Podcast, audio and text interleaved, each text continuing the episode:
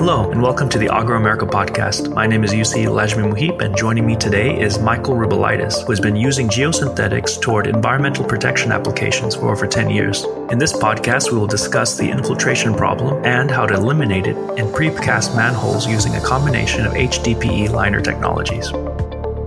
Every month, the plastics experts at Agru explore how geosynthetics are changing the world around us. Discover more about Agru at agruamerica.com or by calling 1 800 373 2478.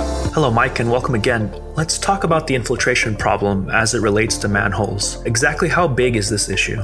Well, almost every major utility has a manhole infiltration problem somewhere in their collection system. Some of the more common causes of infiltration into manhole structures are sealant failures between the precast components of the manhole, deterioration of the concrete from gas in the system, and leaks in the chimney. Most of the seals between the different components of a manhole are low grade rubber or a mastic type of sealant.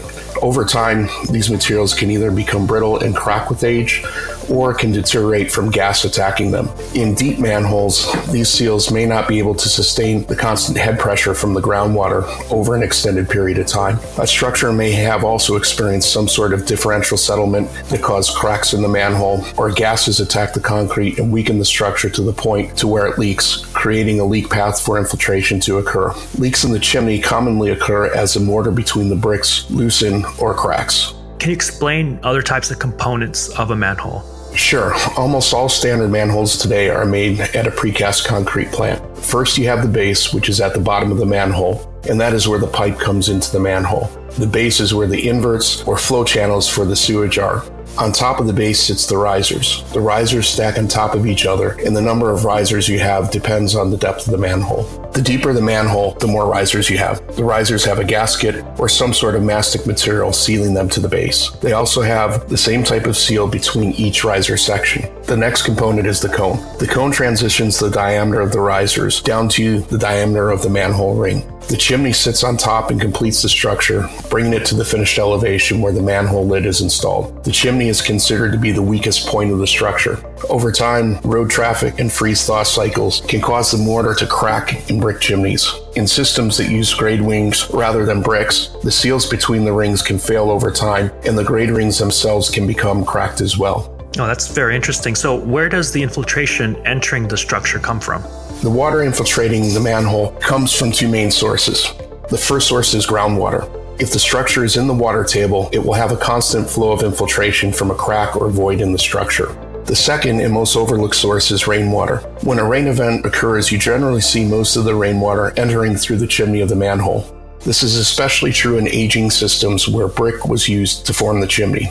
As I mentioned previously, the mortar between the brick often cracks, creating a leak path for infiltration from rainfall. The chimney is rarely in the water table, so it usually only sees infiltration during rain events. Manholes are usually inspected when the weather is good. With no rain event going on during inspection, there are usually no noticeable leaks, so the manhole is often thought to be leak free, when it actually may allow significant amounts of infiltration into the collection system during rain events. The infiltration through the chimney is one of the main reasons you see a spike in water entering the treatment plants during significant rain events.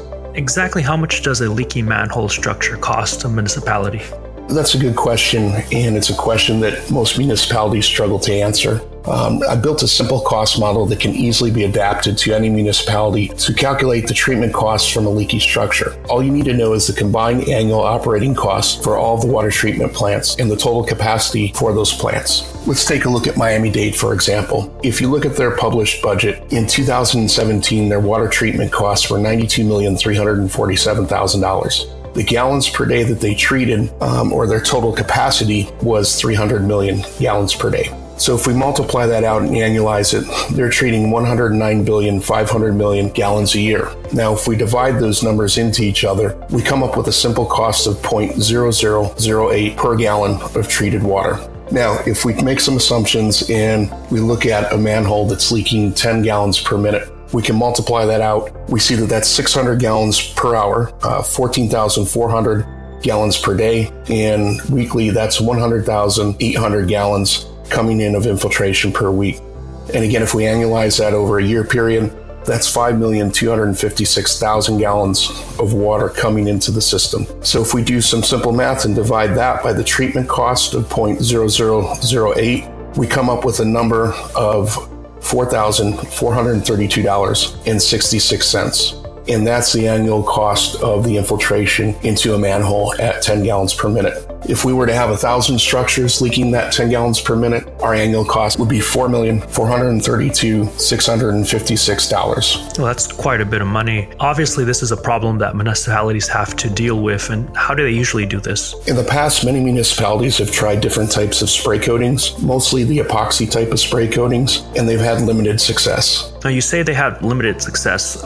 What are some of the problems that they face? To start with, epoxies are rated by how well they adhere to the surface that they are sprayed onto. They're tested by peeling the epoxy off the surface and seeing how well it sticks. So let's think about that for a second. There is nothing inside a manhole or any other part of a sewage collection system that could possibly grab and peel a coating off the concrete from inside the structure during normal operating conditions. That makes the test irrelevant to the real world operating conditions of a sewage collection system. Yeah, that makes sense. So, what actually causes a spray liner to fail? Well, the main cause of failure is back pressure. It is not the internal forces inside a manhole that cause a coating or liner to fail. It is the external forces outside the structure. You simply can't have infiltration without some kind of back pressure forcing the water into the system. As you go deeper into the groundwater, the back pressure on the coating increases, making it more difficult, if not impossible, for a spray type of liner to stay on the concrete. The second main source of failure for a spray coating is cracking. For example, the chimneys in a manhole are susceptible to different environmental conditions, including compressive loads like a heavy truck driving over the manhole, freeze thaw cycles, or differential settlement. Many epoxies have a maximum expansion rate of around 4%. That means the coating is likely to crack with the structure or come off completely if the structure cracks or expands. Once this happens, there's a leak path in the structure and infiltration begins. Well, so, what are the, some of the options available in the market to design and install such a manhole?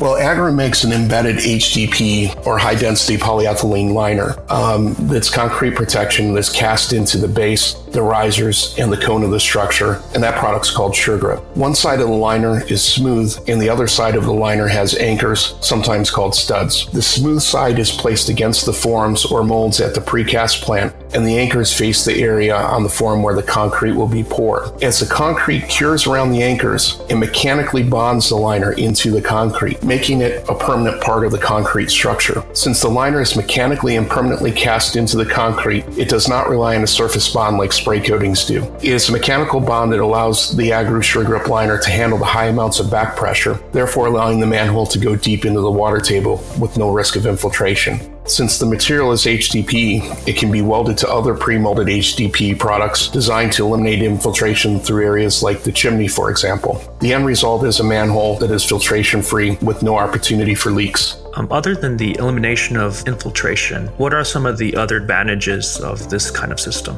The SureGrip liner has been used for over 25 years to also protect manholes and lift stations from H2S gas corrosion into the concrete. And um, what kind of service life does this product have, and what kind of maintenance does it require? The intended design life of a SureGrip liner is the life of the structure under normal operating conditions. Unlike spray coatings, the product does not come off over time, nor does it need to be reapplied. In a normally operating system, there are no recurring maintenance costs. If someone were to damage the liner for some reason, it can easily be repaired in the field. Since the liner is mechanically a part of the concrete, it does not come off over the time and does not need to be reapplied. Okay, and are there other applications for the product outside of manholes? Uh, actually, there are. There's quite a few. Um, some of the more common applications for SureGrip uh, concrete protection include corrosion and infiltration protection for lift stations. SureGrip also offers corrosion protection for above ground concrete applications in water treatment plants, digesters, aquaculture farms, chemical plants, power plants, leachate collection systems, and industrial wastewater collection systems. That's quite a few applications. Um, is this a new product to the market? No, the product has been in use in Europe and North America for over 25 years. Well, that's great to hear. Well, thank you so much for joining us today, Mike, and I look forward to our next podcast together. Okay, thank you. We hope you've enjoyed this Agru America podcast. If you're interested in learning more about designing a system to eliminate water infiltration using SureGrip, then consider reaching out to one of our representatives today. When you choose Agru, you partner with a world leader in geosynthetics. Products like Agru SureGrip have a rich history spanning decades of successful installations across multiple continents. Beyond manufacturing high quality products, Agru is committed to excellence in customer service and quality control. And with product representatives in every region, a dedicated quality assurance team, and detailed drop in specifications for each product, we're prepared to support you from concept to production. Are you ready to eliminate infiltration? Visit us online at agruamerica.com for more information.